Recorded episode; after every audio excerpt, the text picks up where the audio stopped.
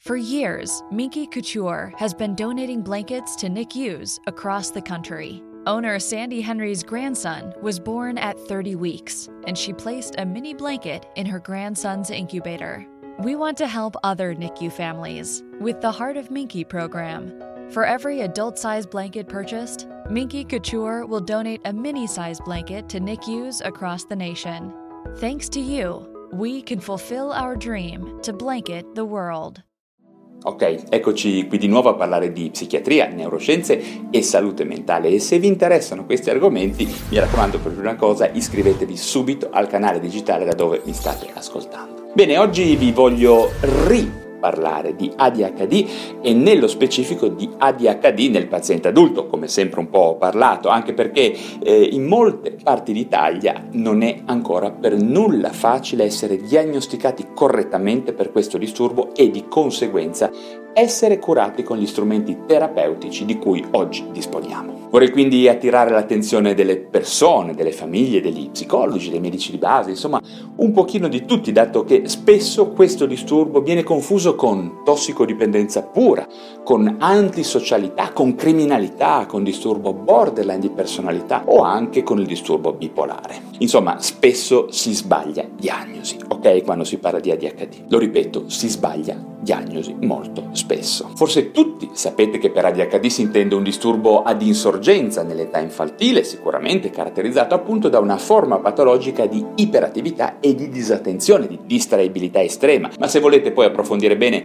questa diagnosi vi rimando ad un altro mio video del passato che magari vi indico da qualche parte qui. Oggi invece vi voglio parlare della complessità di questo disturbo e dell'emergenza presente in tutto il mondo legata all'ADHD nell'adulto. Ma iniziamo da alcuni dati, alcuni fatti, diciamo, su questo disturbo, sull'ADHD, in relazione appunto ai pazienti adulti. Infatti è ormai stato accertato che almeno la metà dei bambini e degli adolescenti che manifestano sintomi di ADHD continueranno poi a manifestarli da adulti e a livello europeo si vede che dal 4 al 6% e forse di più della popolazione europea soffre di questo disturbo che colpisce più i maschi che le femmine in un rapporto di 4 a 1. Ma che fine fanno quindi tutte queste persone?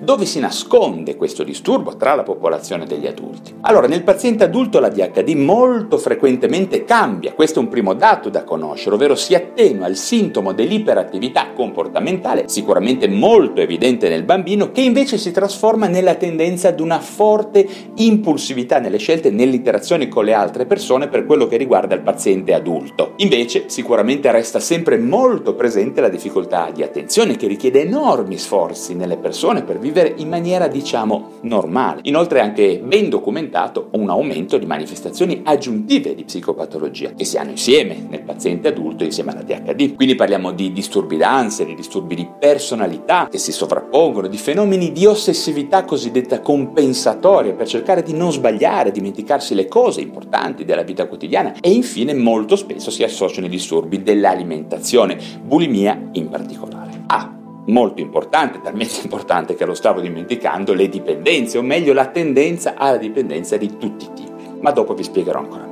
E quindi Qual è il destino di questa grossa fetta della popolazione se non riconosciuta, non correttamente diagnosticata e di conseguenza non trattata adeguatamente? Bene, ve lo dico subito, questo 5%, lo ripeto, circa della popolazione sono persone che manifesteranno un quadro comportamentale e psicologico di grossa sofferenza che spesso non verrà compreso bene e quasi sempre invece giudicato male, denigrato dagli altri, spesso anche da gran parte del personale sanitario purtroppo che non conosce il problema. Parliamo di persone, come vi ho già detto prima, impulsive, ansiose, stressate, che sembrano incapaci di immaginare, di pianificare le proprie azioni o i loro progetti di vita. Avranno difficoltà a mantenere delle relazioni con gli altri, spesso divorziano, si lasciano, litigano, litigano con i familiari e anche sul luogo di lavoro, per poi pentirsene, poi cercare di riparare, sino poi spesso a restare sole. Una cosa molto importante e quasi sempre presente è un rapporto molto molto complicato con il denaro che gestiscono male in maniera azzardata, nuovamente impulsiva e spesso irresponsabile. Poi hanno continue dimenticanze e massima distraibilità. Fanno più incidenti stradali, prendono molte multe, perdono le cose,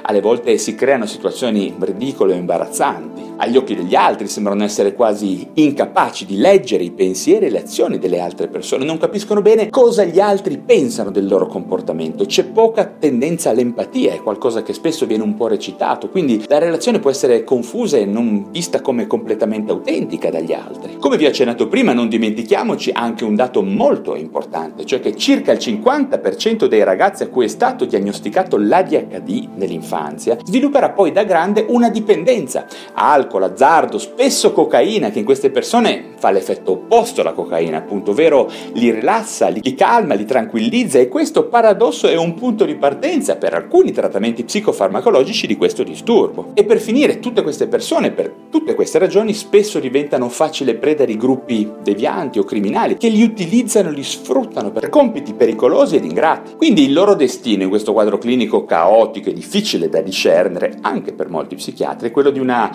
via finale in cui queste persone sviluppano una forte mancanza di autostima, poi a seguire la sensazione di essere sbagliati, di, di non andare bene, insomma, e quindi poi solitudine cronica, eh? molto importante, una cronica solitudine per evitare giudizi negativi che alcune condotte poi suscitano negli altri. Si resta infine soli, da soli, non capendo che cosa sta succedendo, stigmatizzati e neppure spesso, come abbiamo detto prima, considerati affetti da una patologia psichiatrica, ma semplicemente si viene considerati dei diversi, dei freaks o peggio drogati o delinquenti. Questo purtroppo è l'amara realtà dell'ADHD nel paziente adulto ed in Italia, ma in realtà in gran parte del mondo, le cose per adesso stanno proprio così. Ad eccezione di pochi centri mal distribuiti nel nostro paese, l'ADHD è ancora una specie di cenerentola nella psichiatria italiana. Il problema dell'ADHD è un problema che nasce anche alla base, ovvero a livello della formazione dei medici e la realtà è che non c'è un'adeguata preparazione all'università ancora adesso e l'ADHD è spesso tralasciato e ovviamente